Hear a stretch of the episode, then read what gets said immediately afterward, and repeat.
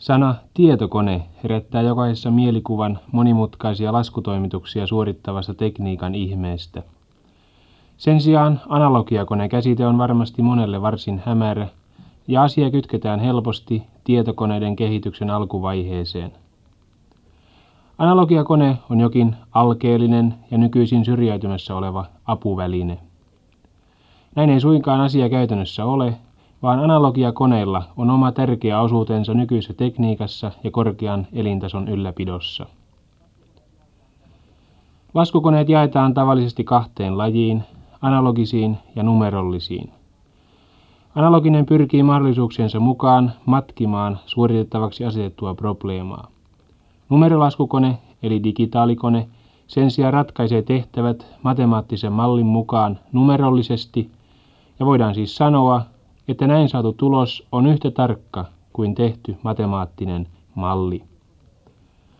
Analogiakoneissa tulosten tarkkuuteen vaikuttaa analogian onnistuneisuuden lisäksi myös koneen osien epätarkkuudet, joiden pienentäminen on ennen kaikkea kustannuskysymys. Mistä sitten tunnemme analogiakoneen?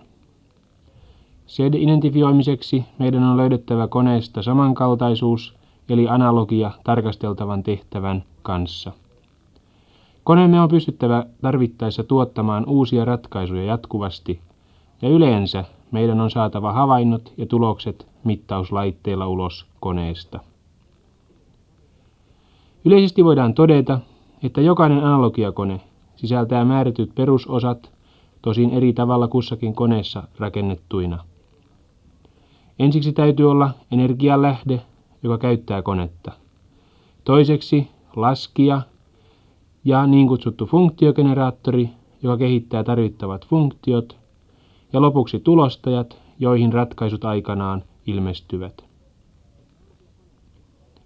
Analogiakoneet jaetaan tavallisesti neljään ryhmään niissä käytettyjen rakenneosien mukaan. Mekaanisiin, sähköisiin, sähkömekaanisiin ja elektronisiin koneisiin.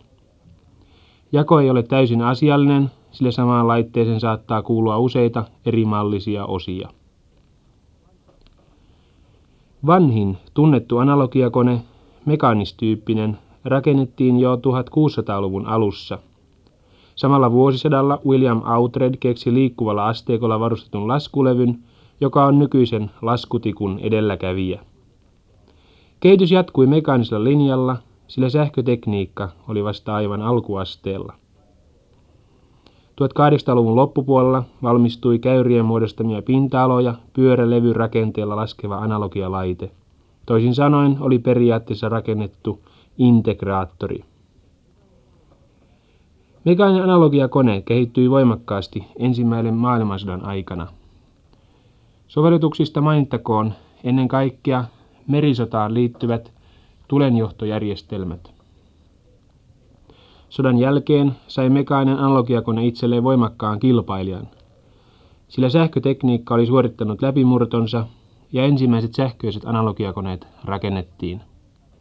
Näistä mainittakoon ennen kaikkea 20-luvulla rakennetut voimansiirtoverkkoja kuvaavat verkkomallit. Mekaaninen analysaattori pystyi kuitenkin tasavertaiseen kilpailuun. Ja ensimmäinen, todella suuri kone näki päivänvalon 1930. Se, että oli tarvittu yli 300 vuotta tämän aikaansaamiseen, johtui konetekniikan ennen kaikkea hienomekaanisen hitaasta kehityksestä. Ennen toista maailmansotaa tekniikoiden käytettävissä oli hidas mekaaninen ja nopea sähköinen analogiakone, jotka sopivasti täydensivät toisiaan.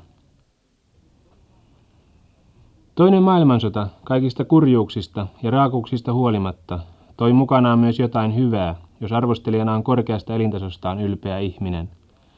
Tekniikka kehittyi valtavasti, sillä kustannuksia ei sanellut taloudellisuus, vaan ainoana vaatimuksena oli vihollisen nujertaminen. Syntyi sähkömekaaniset ja elektroniset analogiakoneet, jotka voimakkaasti lisäsivät teollisuuden automatisointimahdollisuuksia, ja näin vähitellen on tultu tähän hetkeen, jolloin analogiakoneet omalta osaltaan vievät eteenpäin automatiota – josta on kehittynyt nykyajan suuri iskusana. Ihminen ensisijaisena työntekijänä on astunut syrjään. Hän yrittää vielä säilyttää asemansa valvojana, joskin ennen pitkää tämäkin paikka siirtyy koneelle, ehkä juuri analogiakoneelle. Perusosina mekaanisessa analogiakoneessa ovat integraattorit, jotka periaatteessa ovat käyrän muodostaman pinta-alan laskijoita. Integraattorin rakenne juhlallisesta nimityksestään huolimatta on varsin yksinkertainen. Siinä on ympyrämuotoinen levy, joka pyörii akselinsa ympäri. Levyn päällä on pystyssä omalla akselillaan toinen ympyrälevy, jonka etäisyyttä edellä mainitun levyn keskipisteestä voidaan säätää integroitavan käyrän muodon mukaan. Muina osina mekaanisissa analogiakoneissa toimivat erilaiset akselit, hammaspyörät, yhdyssiteet, ruuvit, epäkeskot ja moottorit.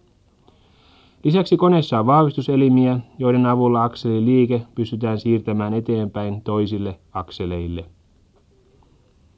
Yhtälöitä integroitaessa kierretään eri perusvakioita vastaavia akseleita vakion suuruuden mukaan nolla-asennosta.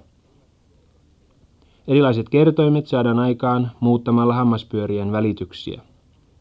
Eri mallisten hammaspyörien avulla saadaan helposti aikaan yhteen vähennys, kerto ja jakolaskuja. Ratkaiseminen aloitetaan kääntämällä moottorilla akselia, joka edustaa riippumatonta muuttujaa. Kaikki muut akselit on asetettu kääntymään määrätyssä suhteessa tähän. Ratkaisut saadaan nyt esimerkiksi koneen piirtämänä käyränä erikoiselle tulostustaulukolle, tai ne voidaan kirjoituttaa ulos taulukon muodossa erikoisten tuloslaskijoiden avulla. Miten hyviä tuloksia saamme sitten mekaanisella koneella? Tarkkuus riippuu ennen kaikkea hammaspyörien hukkaliikkeestä ja integraattorin, pyörän ja levyn välisestä liukumisesta. Parhaimmissa koneissa voidaan päästä aina 0,1 prosentin tarkkuuteen saakka.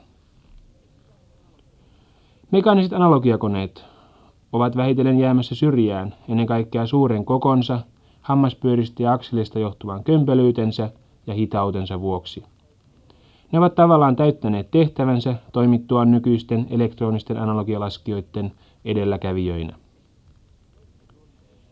Toisena suurena ryhmänä ovat erilaiset sähköiset analogiakoneet, joiden perustana useimmiten on analoginen yhteys, eli samankaltaisuus sähkötekniikan peruslakien ja erilaisten liikkuvien systeemien käyttäytymisten välillä. Tärkeimpinä sähköisen analogiakoneen lajeina on mainittava erilaiset verkkomallit, joiden avulla alun perin pyrittiin tutkimaan sähkönjakeluverkkojen ominaisuuksia, mutta joiden käyttö myöhemmin on laajentunut koskemaan myös muita tekniikan aloja. Seuraavassa on rajoituttu käsittelemään vain verkkomallia, koska sen kehitys ja nykyvaihe edustavat hyvin sähköisten analogiakoneiden kehittymistä ja tämän päivän tasoa. Verkkomallien syntymävuotena voidaan pitää vuotta 1920, jolloin General Electric-yhtymä rakensi ensimmäisen tasavirran käyttöön perustuvan verkkomallianalysaattorin. Se oli lähinnä tarkoitettu sähköverkoissa esiintyvien oikoslukujen tutkimiseen, eikä sen käyttömahdollisuudet olleet kovinkaan suuret, mutta perusta oli rakennettu tulevalle kehitykselle. Hiukan ennen toista maailmansotaa oli jo käytössä useita myös vaihtovirtaan perustuvia verkkomalleja, joiden avulla voitiin tutkia erilaisia voimasiirtoverkkoihin liittyviä kysymyksiä. 40- ja 50-luvut eivät pystyneet tuomaan mitään olennaisesti uutta verkkomallikehitykseen, joskin on todettava, että rakenneosat paranivat, mallien koko kasvoi, ja tämä kaikki merkitsi myös sitä, että työskentelyalue laajeni käsittämään myös muita kuin puhtaasti sähköisiä probleemoita. Verkkomallit rakentuvat pääosiltaan passiivisista rakenneosista, nimittäin vastuksista, kondensaattoreista ja induktansseista. Ainoastaan välttämättömissä tapauksissa käytetään myös muuntajia ja vahvistimia, joiden mukaan tulo huomattavasti lisää mallin hintaa. Passiivisilla elementeillä korvataan pienoismallin luonteisesti todelliset sähköiset tai mekaaniset rakenteet tai matemaattisessa mallissa olevat komponentit. Malli saadaan nyt toimimaan todellisuutta vastaavasti kytkemällä siihen rakenteesta riippuen joko vaihto- tai tasasähkö. Tulokset saadaan koneesta ulos joko osoittavien tai piirtävien sähkömittareiden avulla. Erilaisten muutosilmiöiden tutkimista varten on kehitetty uuden tyyppinen kone, jos edellä mainittujen rakenneosien lisäksi on sähköistä liikettä aikaansaamassa tahdistettu mekaaninen katkaisija. Verkkomallien rakenteesta seuraa, että niillä ei päästä samaan tarkkuuteen kuin mekaanisilla analogiakoneilla. Koneen laadusta ja käyttötavasta riippuen on tarkkuus yhdestä viiteen prosenttiin. Verkkomallin työsaralla tämä useimmiten riittää täysin, ja monissa tapauksissa tarkkuuden lisääminen on lähinnä kustannuskysymys. Verkkomallin käyttö erilaisten tehtävien ratkaisemisessa on suhteellisen hidasta sen vaatimien melko suurien esitöiden vuoksi. Kaikki osat on ensiksi säädettävä oikean suuruisiksi ja kytkettävä todellisuutta vastaavaksi ennen kuin päästään mittauksia suorittamaan. Etuina ovat kytkennän samankaltaisuus todellisuuden kanssa, eri vaihtoehtojen tutkimisen helppous ja mallin halvempi hinta useihin muihin samankaltaisiin tehtäviin kelpaaviin koneisiin verrattuna. Sähköisen analogiakoneen tulevaisuus on mustan pilven peitossa, sillä se on saanut erittäin pahan kilpailijan tietokoneesta. Jo nyt on suuri osa sähköisellä analogiakoneella ennen tehdyistä töistä siirtynyt uudelle kilpailijalle, jonka etuina ovat ennen kaikkea nopeus ja soveltuvuus mitä erilaisimpiin tehtäviin. Lohdutuksena on kuitenkin todettava, että ne eivät ole pystyneet tekemään sähköisiä analogiakoneita, ennen kaikkea verkkomalleja, tarpeettomiksi. Sillä verkkomallilla on se suuri etu, että se ei vaadi tehtävän pelkistämistä ensiksi matemaattisen yhtälöryhmän muotoon, ja sitä paitsi monasti verkkomalli on havainnollisempi ja mukautuvaisempi kuin tietokone. Näin sähköisellä analogiakoneella tulee aina olemaan oma osuutensa sekä analogiakoneiden että yleensä laskukoneiden joukossa. Rinnan puhtaasti sähköisten analogiakoneiden kanssa on kehitetty myös sähkömekaanisia laskukoneita, joiden pääasiallisena tehtävänä useimmiten on erilaisten teollisuusprosessien valvonta. Nimensä mukaisesti koneessa on sekä sähköisesti että mekaanisesti toimivia osia, ja se on siis tavallaan yhdistetty sähköinen ja mekaaninen analogiakone. Jo kehitetyistä analogiakonetyypeistä tärkeimpänä on ehdottomasti pidettävä elektronista analogiakonetta, jonka on tehnyt mahdolliseksi aluksi elektroniputken ja myöhemmin transistorin keksiminen ja kehittäminen. On todettava, että elektroninen analogiakone on varsin myöhäisen ajan tuote. Vasta vuonna 1940, toisen maailmansodan paraikaa riehuessa, rakennettiin ensimmäinen elektroniikkaan suurimmalta osalta perustuva kone. Kerran alkuun päästyään elektronisten analogiakoneiden kehitys on ollut hyvin nopeaa.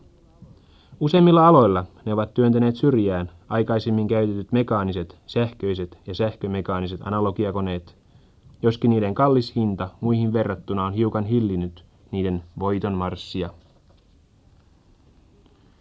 Elektronisissa koneissa on tärkeimpinä osina vahvistimet ja takaisin kytketyt piirit.